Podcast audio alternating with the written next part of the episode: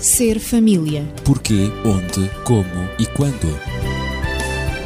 Ser família. Um espaço onde o ser e o ter são a questão. Ser família. Um mundo a conhecer.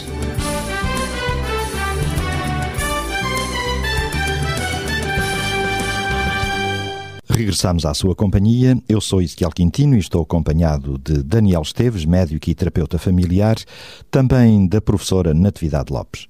Vamos prosseguir com o tema do perdão e já na semana passada eh, falámos e aprendemos a pedir perdão, mas hoje vamos incidir mais nas relações familiares. Sem um pedido sincero de desculpas, isto é, sem um pedido formal, explícito, os relacionamentos desfeitos eh, perpetuam-se.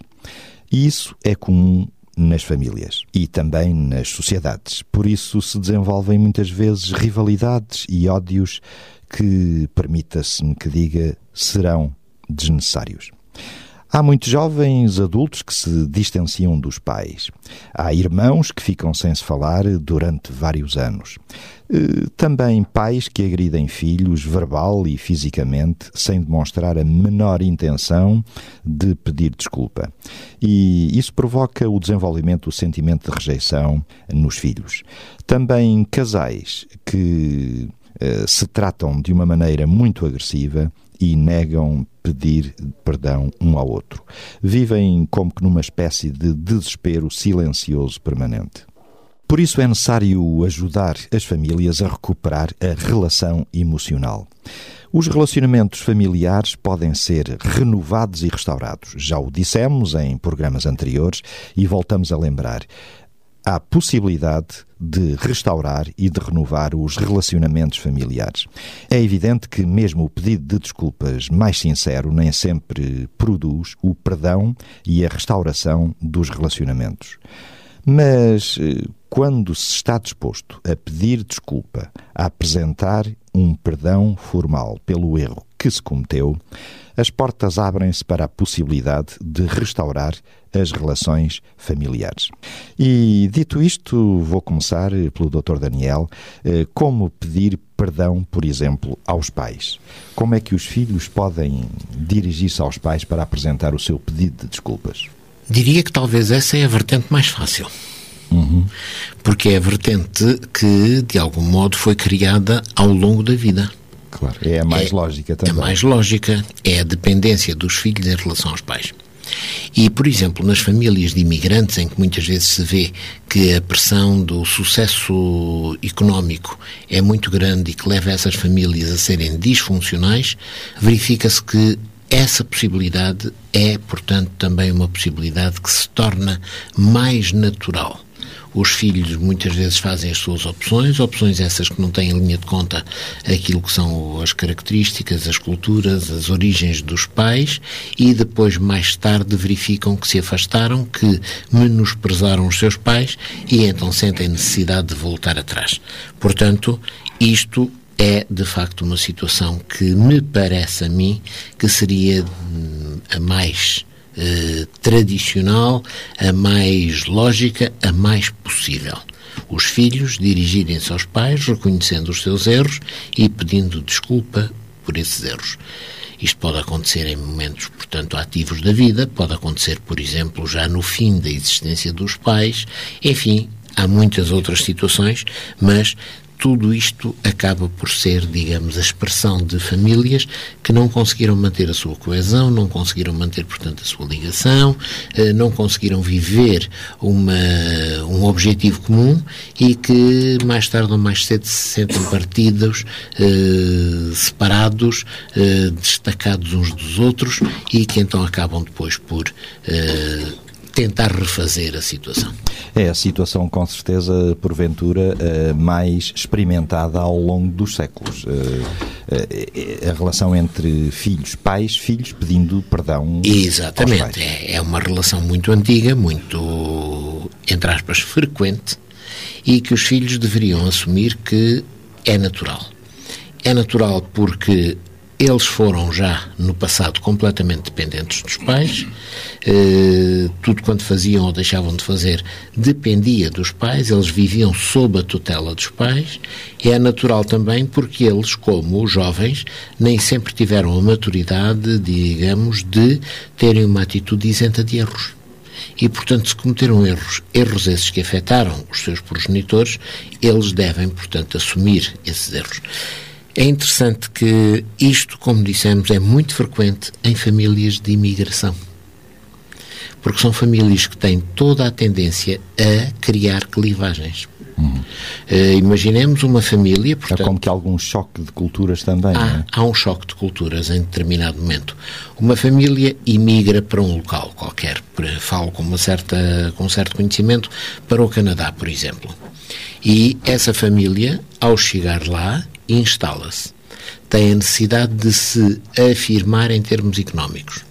E, portanto, muitas vezes o que sucede é que os pais facilitam naquilo que seria sua, o exercício responsável da sua paternidade, porque não têm tempo, eh, tão embrenhados estão em trabalharem, em ganharem os dólares que eh, lhes fazem tanta falta e que eram, no fim de contas, a miragem que os levou a deixar o seu país. O que sucede é que esses filhos muitas vezes crescem infelizmente sem valores. E mais tarde ou mais cedo, esses filhos acabam muitas vezes por dar problemas graves aos seus pais, eh, através de envolvimento em atitudes antissociais, através de atitudes de desprezo para com os pais, através de atitudes de completo eh, desleixo em relação àquilo que seriam as relações familiares. E dessa forma, de facto, aos pais por um lado e aos filhos por outro. Eu lembro-me de famílias em que isto era tão evidente que não havia qualquer ponto de comunicação entre pais e filhos. Uhum. Também há a história de filhos rebeldes. Natividade, com certeza que no teu percurso académico como professora eh, encontraste rapazes ou raparigas que porventura davam indícios de serem mais rebeldes do que outros, não é? Sem dúvida que sim. Uh, gostaria de lembrar um caso. Foi aquele que me marcou mais na, na minha vida de docência durante vários anos. Uh, isto passou-se no Norte. E uh, foi o caso de um, de um jovem adolescente uh, que estava na, naquela fase de grandes mudanças, muito que, que, muitas vezes é incompreendida pelos próprios pais. E então, de tal maneira a incompreensão reinava entre pais e, e filho que o rapaz, com 18 anos, decidiu sair de casa casa dos pais uh, e foi procurar eh, um trabalho para a sua própria sobrevivência. Foi viver para uma república, ou seja, alugou um, um quarto com outros jovens da sua idade que igualmente uh, se tinham desprendido, digamos, da relação familiar e estavam de relações cortadas com os próprios pais. Acontece que este jovem, meu aluno, teve um acidente de trabalho. E, e, nesse acidente de trabalho ele ficou gravemente ferido, a ponto de quase ter perdido a vida. E esteve hospitalizado e foi ali que os pais tiveram a oportunidade de reatar algumas relações com este filho que agora estava ali imobilizado, um, a ponto de ficar, pensava-se que ele iria ficar tetraplégico.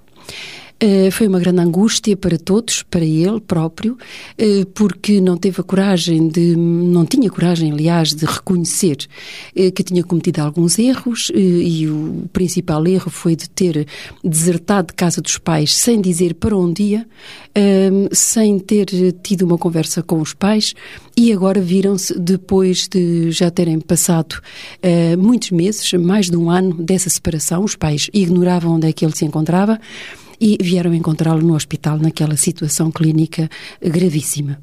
Uh, foi um momento muito difícil para, para ele, uh, mas também para os pais. Ele esteve em coma uh, durante alguns meses e, e, de facto, aqueles pais sofreram muito. Quando ele acordou, é que houve então essa angústia que se instalou nele.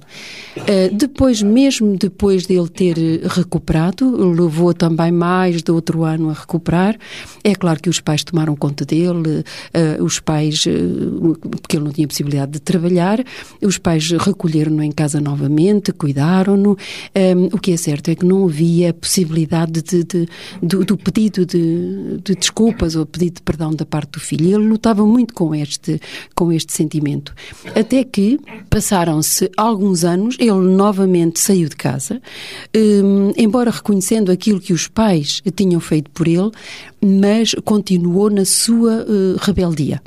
E uh, acabou por uh, casar, constituir família e só depois disso é que ele então, ao ser pai, ele próprio, quando teve o primeiro filho, neste momento ele tem três filhos, quando teve o primeiro filho só ali, é que ele então soube uh, avaliar a, a, paternidade uhum. e soube então ir, uh, de facto, reconciliar-se com a mãe, porque com o pai, o pai não o, nunca o conseguiu aceitar até hoje. Uhum. Já se passaram alguns anos, uh, pelo menos uns 15 anos, de, desde que isto aconteceu, e o pai continua ainda não aceitando a atitude do filho depois de, daquilo que se passou. Portanto, há certas atitudes que, de facto, um, quando as pessoas não aprendem a perdoar, neste caso, o pai não lhe perdoou, o filho uh, perdoou aos pais, digamos assim, uh, ou aceitou uh, a atitude dos pais, e houve ali uma reconciliação da parte da mãe, como disse, o que o ajudou a sobreviver e agora a ser um, um pai modelo para os seus próprios filhos. digamos, elevou um tanto a sua autoestima e o relacionamento com a mãe é ótimo e com as irmãs, porque ele também tem irmãs. Eh, de facto, há necessidade. São dramas e situações Exato. Eh, muito eh, difíceis de viver do ponto de vista mesmo emocional. E, mesmo emocional. E é, e é um, um, aspecto, um aspecto também interessante. É que o, o próprio pai do, do, do jovem, que eu, cuja história estou a relatar, ele acabou por abandonar também a família. Abandonou as filhas e abandonou a esposa até hoje. Uh, portanto, vemos como efetivamente, uh, se o perdão uh, é praticado nas relações familiares, quanto à amargura, quanto à angústia, são vidas infelizes. Podemos dizer que o perdão é cicatrizador, não é? É cicatrizador. É curador. E, e por isso vale a pena. É claro que, uhum. que aquela fase de, em que de facto se reconhece que, que se errou, se tem que fazer algum esforço, porque nós temos o nosso, digamos, a, a nossa própria o nosso orgulho pessoal, digamos assim. Por vezes há dificuldade eh, e diz que é em descer ao nível de, eh, de, de pedir perdão, mas isso é um, uma atitude história, muito altruísta. Claro, em toda essa história humana. estou a lembrar-me de uma história que Jesus contou uh, e que praticamente mesmo até aqueles que não leem a Bíblia conhecem pelo menos o título O Filho Pródigo, não é? Uhum aquele pai que tinha dois filhos, o mais novo um, pediu para se ausentar do lar, uh, pediu para que o pai lhe desse uh, a parte da herança que lhe correspondia e, com os bolsos cheios de dinheiro, lá foi em demanda de outra terra. Uh, comeu, bebeu, divertiu-se e, de repente, descobriu que já não tinha dinheiro. Os bolsos estavam vazios e os, e os amigos tinham-se ido. Então, numa situação extremamente delicada, acabou a trabalhar no cuidado de porcos para se sustentar. E um dia, no meio daquela situação difícil, lembrou-se do lar paterno, o lar que ele abandonara. Decidiu então voltar para casa, regressar e apresentar o pedido de perdão ao pai e pediria para ser considerado o mais inferior, um empregado uh, para trabalhar ao serviço do pai, uh, mas ele já não imaginava que pudesse voltar a ser considerado filho. Ele cumpriu a sua decisão, isto é, voltou para casa e, ao chegar, apresentou o seu pedido sincero de perdão, expressou o desejo de trabalhar como eh, como serviçal do pai, mas para sua surpresa, o pai não apenas o perdoou totalmente, como também o recebeu de volta, não como empregado, mas como um filho restaurado uh, à sua dignidade. Uh, isto Jesus contou uh, para uhum. exemplificar exatamente também o perdão que Deus está sempre disposto a dar a nós, seres humanos. É uma história de facto tocante, bonita, mas que ilustra em muito também o perdão que os pais exercem ou dão aos filhos mas eh, nem sempre há filhos que se dispõem a tomar esta iniciativa. Eu gostava também de ouvir o Daniel eh, neste, nesta vertente.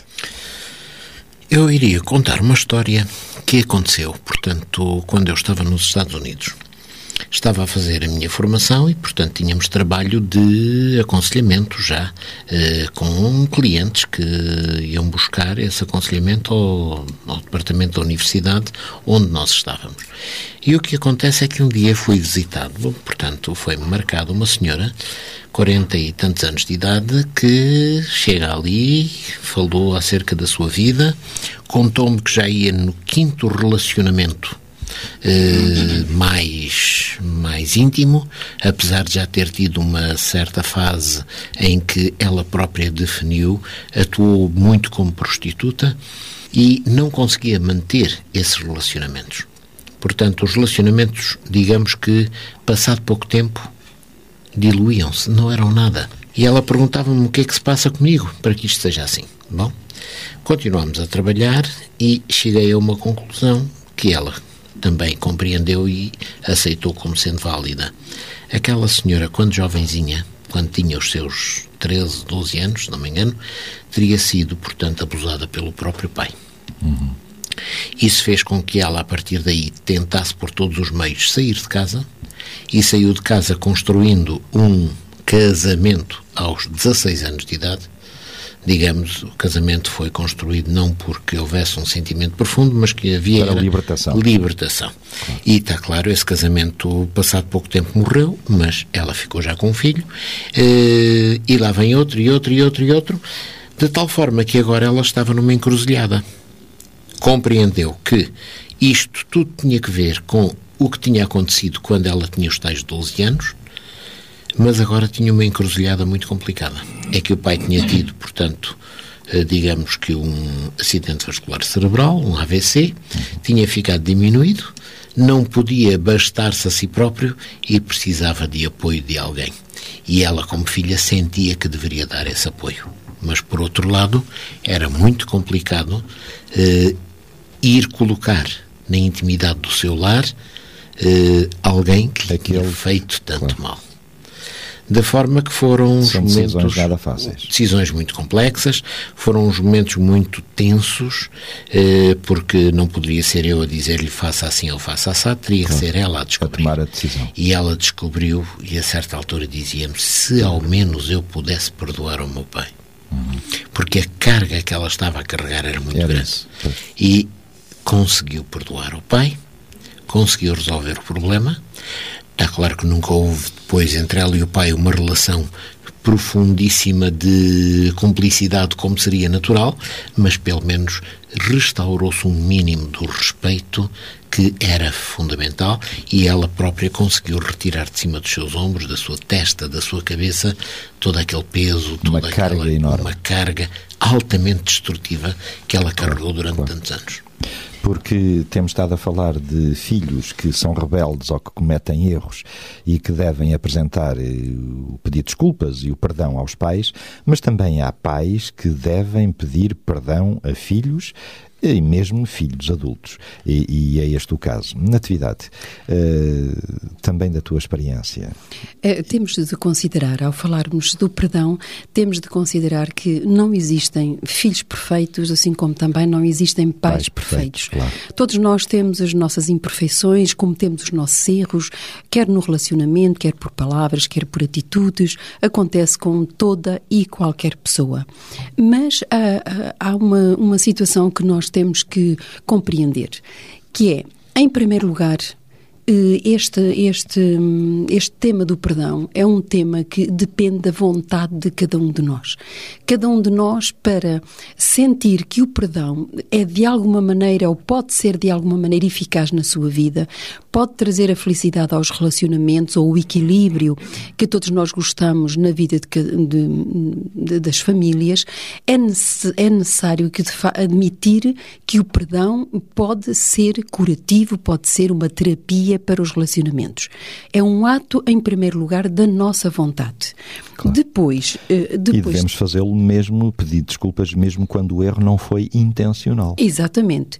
Depois também, porque, uh, porque nós temos de considerar que há atitudes e, e, e, por exemplo, que há erros que são cometidos. Por exemplo, aquele que o Daniel referiu há pouco. Uhum quando há ofensas muito graves de pais em relação aos filhos, é claro que mesmo uh, cada, eles crescem, os filhos crescem, uh, saem de casa dos pais, uh, constroem as suas próprias famílias, tornam-se adultos, não é verdade?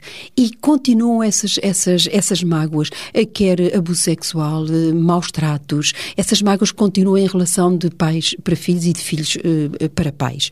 E passam assim vidas inteiras sem se perdoarem, sem, sem nunca se sentarem e conversarem conversarem como é que tudo aconteceu, não deveria ter acontecido. Finalmente, o que é que vale nós, nós estarmos a lutar por uma situação que não podemos mudar? Quando são situações que fazem parte do passado, que não se repetiram e que efetivamente fazem parte apenas das nossas memórias, mas que agora as nossas vivências são outras completamente diferentes, há que, se queremos ter vidas equilibradas, há que compreender que há coisas que eu não posso mudar e tenho que aceitar.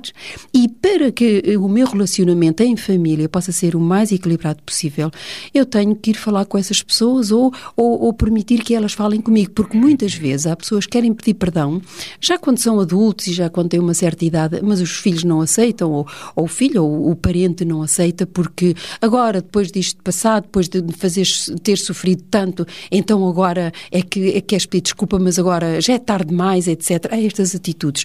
Ora, assim não pode haver, de facto, perdão. Eh, não se podem não restaurar, restaurar, os relacionamentos. Os relacionamentos. Claro. E eu devo também lembrar aqui que há erros tão graves, há faltas tão graves que os familiares cometem uns sobre os outros, que, e, e refiro novamente os maus tratos e, sobretudo, a, eh, a nível o abuso sexual de, de filhos, de pais em relação a filhos, um, ehm, que teve que ser criado, e isto foi em 2007, o Instituto Internacional do Perdão. Foi criado nos Estados Unidos, mais propriamente, mais propriamente em Wisconsin, e onde existe neste momento um Instituto Internacional de Perdão, onde qualquer pessoa, quer terapeutas, quer médicos, quer assistentes sociais, pessoas que se relacionam com o público é necessário e uma formação também, específica para lidar com estes ir, casos. Exatamente, claro. fazer formação para lidar com estes uhum. casos. Porque é evidente que estamos a falar daqui num, num perdão, não a nível, não, não, não, estamos a falar no perdão religioso. Eh, esse aí é mais fácil porque eh, se as pessoas são religiosas, têm mais facilidade em compreender o perdão. Será? Mas estamos, uh, em princípio, Sim, claro. tem, tem uhum. mais facilidade, não é? Porque a Bíblia, e, e, e quando a Bíblia fala do perdão, e, e, o maior ato do perdão foi o perdão de Deus em relação ao ser humano, não claro. é? Mas quando não se tem a vertente perdão é de origem divina. Exato. Mas quando, quando as pessoas não têm a vertente religiosa na sua claro. vida, eh, têm, têm que, de facto, ter eh, técnicas eh, a nível psicológico, técnica e, e emocional também, para poderem sarar as feridas sem ser, digamos, através do perdão eh, Porventura, religioso. O e esse será mais difícil. Sim, e esse instituto, de facto, faz um grande trabalho em ensinar os profissionais que se relacionam com, com, com outras pessoas, porque nós, por exemplo, como professores, recebemos alunos com, com muitas feridas claro. emocionais, muitas a, e muitas. Até aqui temos, e, e temos a falar de casos, é? relacionamentos é? entre pais-filhos, filhos-pais, mas, Daniel, como pedir perdão a irmãos e irmãs? Porque nem sempre, às vezes, vezes a situação entre os irmãos também é muito retilínea, não é? Pois, há sempre, portanto, um, um jogo de poder nas relações entre irmãos.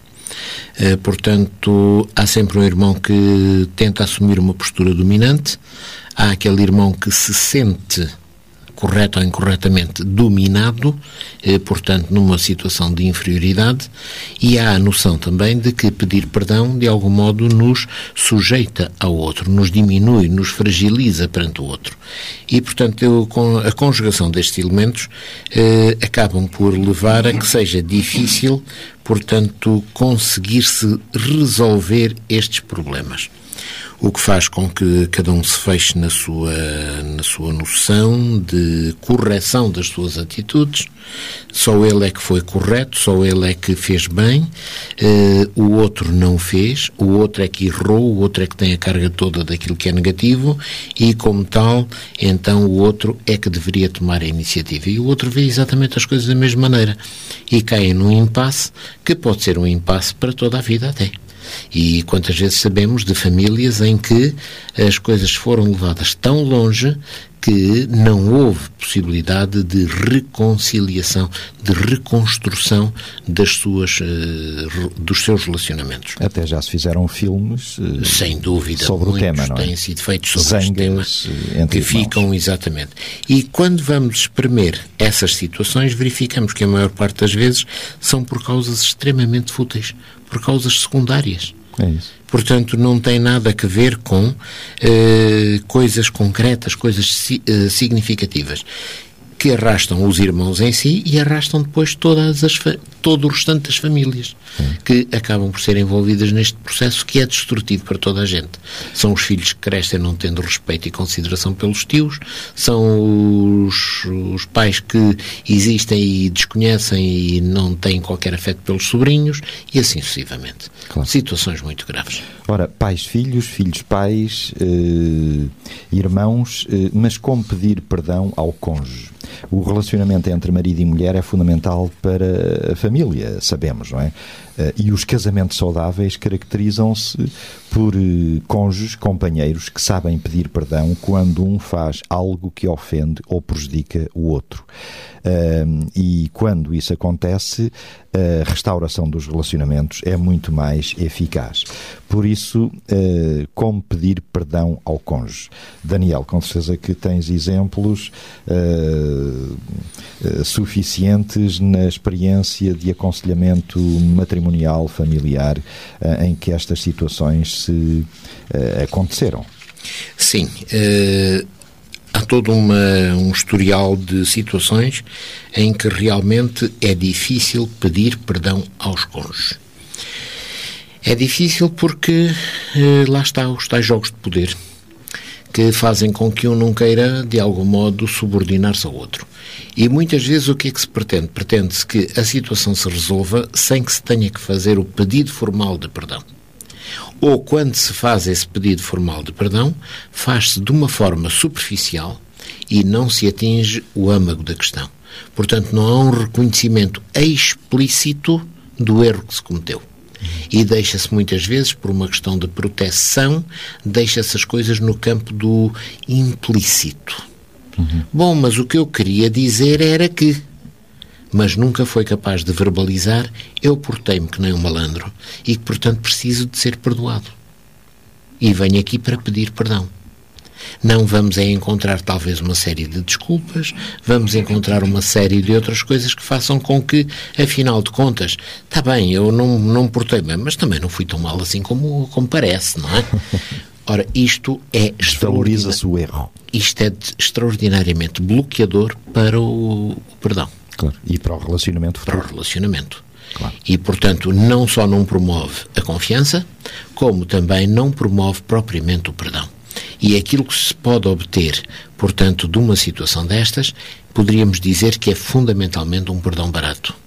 É um perdão que não perdoa. Uhum. É um perdão que apenas aparece em termos superficiais, apenas aparece em termos, portanto, muito muito uh, externos. Muito superficial. Mas não vai ao profundo àquilo que determina a verdadeira relação entre as pessoas, os sentimentos que as pessoas nutrem umas pelas outras. Natividade, também eh, na sociedade há muitas piadas sobre a sogra, em especial a sogra, não é? Eh, que se tornaram muito frequentes. Uh, e muita gente até fica na dúvida se deve ou não admitir a ideia sequer de ter um bom relacionamento com as sogras. Mas quem fala em sogras, fala em sogros, uh, fala também em noras, em genros. Uh, por vezes os relacionamentos a esse nível na família não é fácil.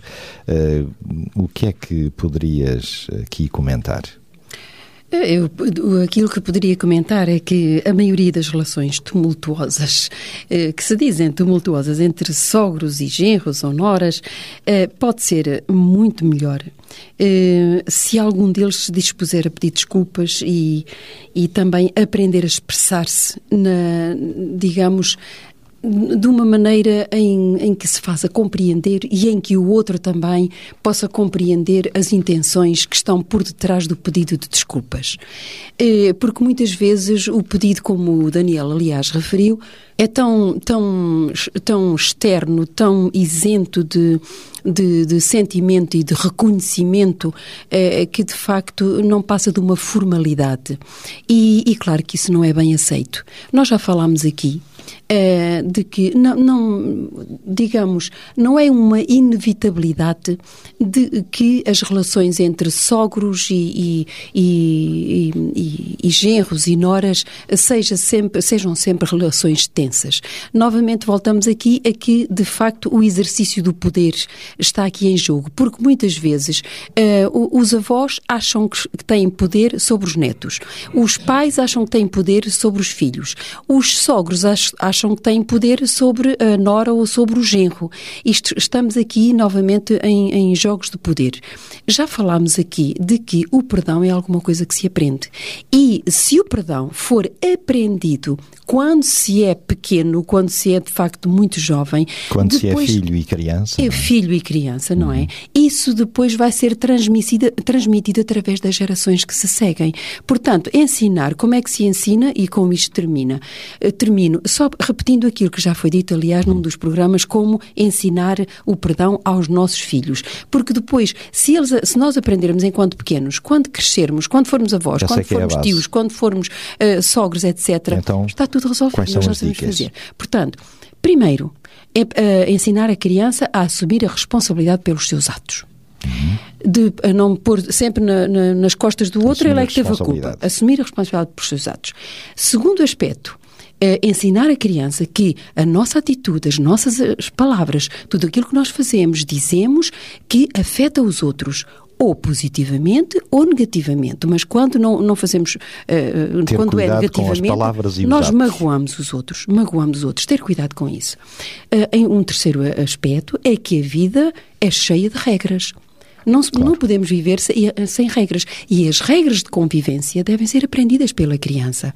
A respeitar-se a si próprio e a respeitar os outros, seja ele, seja, seja o outro, a quem for, seja o avô, seja o tio, seja a madrinha, o padrinho, seja o irmão, seja o professor, seja o médico, uh, uh, seja a enfermeira, não importa. Seja quem for. Seja o vizinho, seja quem for. A vida tem regras e há regras no relacionamento. Depois, uh, também ensinar os filhos a pedir perdão ou seja, mas no sentido de restaurar as, as amizades. Não um perdão formal, ah, já pedi desculpa e continua a fazer a mesma coisa. Não. Portanto, arrepender-se, não voltar a fazer um esforço para não voltar a cometer Mostrar o mesmo que tem erro vontade e restaurar a amizade.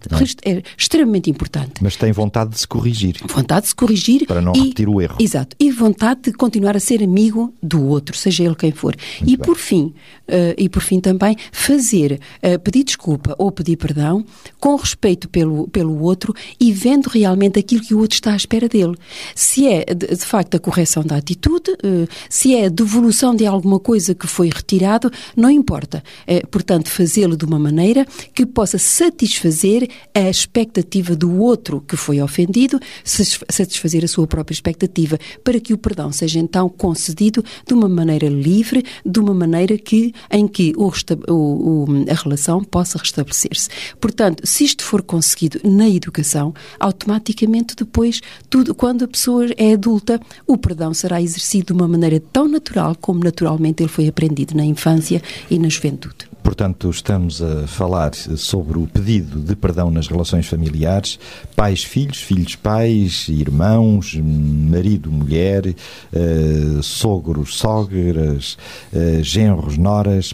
Uh, não falamos nos tios, nas tias, nos avós, Daniel, mas em conclusão, com certeza que as atitudes devem ser idênticas, qualquer que seja o laço parentesco que nos una, não é? Sem dúvida. E sempre que surge uma oportunidade, uma situação destas, deve-se tentar promover o reconhecimento e a aceitação da responsabilidade, a assunção da responsabilidade pelo que foi feito.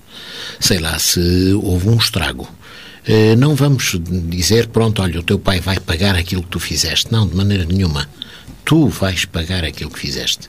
Tens de e assumir. Os, e exatamente. E os pais deveriam pensar muito seriamente que essa é uma parte importante da educação. E se, portanto, aconteceu isto com tio, com uma tia, com um avô, com uma avó, eles deveriam ser aqueles que primeiro deveriam impor que as coisas fossem assumidas pelo filho que cometeu esse ato. Da sua mesada, do seu Exato. dinheiro, do seu mielheiro, seja de onde for, ele deveria sentir a responsabilidade pelo seu ato. Eh, estou a lembrar-me de, de, de, um amigo que me contou ainda há poucos dias a história de. tem dois filhos, um deles, o mais velho, partiu um vidro eh, e então, pronto, o pai conversou com ele, fez-lhe sentir que se ele tivesse tido mais cuidado e atendido à recomendação do pai e da mãe que não deveria jogar a bola dentro de casa, o vidro não teria sido partido. Ele infringiu a regra familiar e por isso partiu o vidro. E então o pai disse: Olha, agora vamos ver qual é o dinheiro que tu tens no teu mielheiro uh, para pagares o, o vidro, uh, porque o vidro custa tanto e já tinham avaliado uh, o, o, vidro. O, o, moço não esperava aquela atitude, não é? E viu o mielheiro ficar bastante, Despido. bastante desfalcado, não é? Saiu-lhe uma porção de dinheiro do mielheiro. e então ele começou a compreender. O pai diz que sentiu que ele compreendeu o valor do vidro. Uh, depois, também em pequenas coisas, uh, quando uh, vão às compras, não é? A partir daquele momento, quando ele, ah, eu quero isto, quero aquilo, está bem, então pagas tudo do teu milheiro. ah, então não, já não quero. Então não queres porque. Ah, é porque aquilo é muito caro. Foi a forma dele aprender o que é caro e o que não é. É interessante porque é uma forma muito prática de ensinar, de facto, às crianças também o valor das coisas uh, e, sobretudo, para que eles possam assumir a sua responsabilidade. Uh, e assim chegamos ao fim deste pedido de perdão nas relações familiares, uh, vários níveis, e verificamos que os relacionamentos familiares saudáveis exigem sempre pedidos sinceros de perdão, por um simples motivo: é que todos nós erramos de vez em quando. Ninguém é perfeito. Assim como não são perfeitas as relações familiares. Não há famílias 100% perfeitas. Os relacionamentos saudáveis requerem, por isso, que lidemos de uma maneira positiva com os erros que cada um comete. Aprendamos cada um a pedir perdão e a perdoar e a ser perdoado. O perdão é o perfume que a flor deixa no calcanhar daquele que a esmaga. É um pensamento a reter e também para pensar. Na próxima semana iremos prosseguir eh, e provavelmente concluir este tema do perdão, como nos perdoarmos a nós próprios. Seja feliz, perdoe para ser perdoado. Ser família. Porquê, onde, como e quando. Ser família. Um espaço onde o ser e o ter são a questão. Ser família. Um mundo a conhecer.